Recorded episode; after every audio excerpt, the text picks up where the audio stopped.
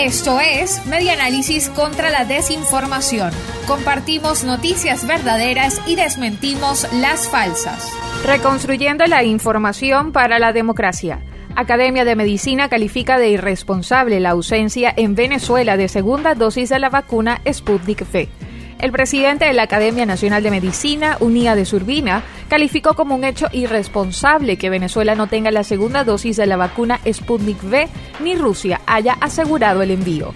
Durante una entrevista con Radio Fe y Alegría Noticias, Urbina explicó que el esquema que podría preverse si no llegan las vacunas rusas. Los venezolanos vacunados con la primera dosis viven en una angustia.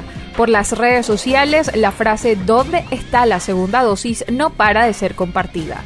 Primero dijeron que 21 días era la pauta vacunal, luego el mismo laboratorio Gamaleya dijo que hasta 90 días. Aún así, el gobierno nacional sigue sin dar una respuesta clara.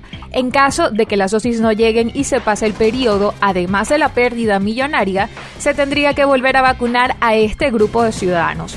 Posiblemente las personas inoculadas con la primera dosis deban esperar al menos cuatro meses para aplicarse otro fármaco. Esto explicó el médico. La verdad es que no hay evidencia científica que diga que pueden combinar los esquemas vacunales, pero es lo que los médicos están recomendando.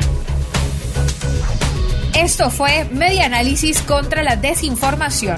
Síguenos en nuestras redes sociales, en Twitter e Instagram en arroba medianálisis y nuestra página web medianálisis.org.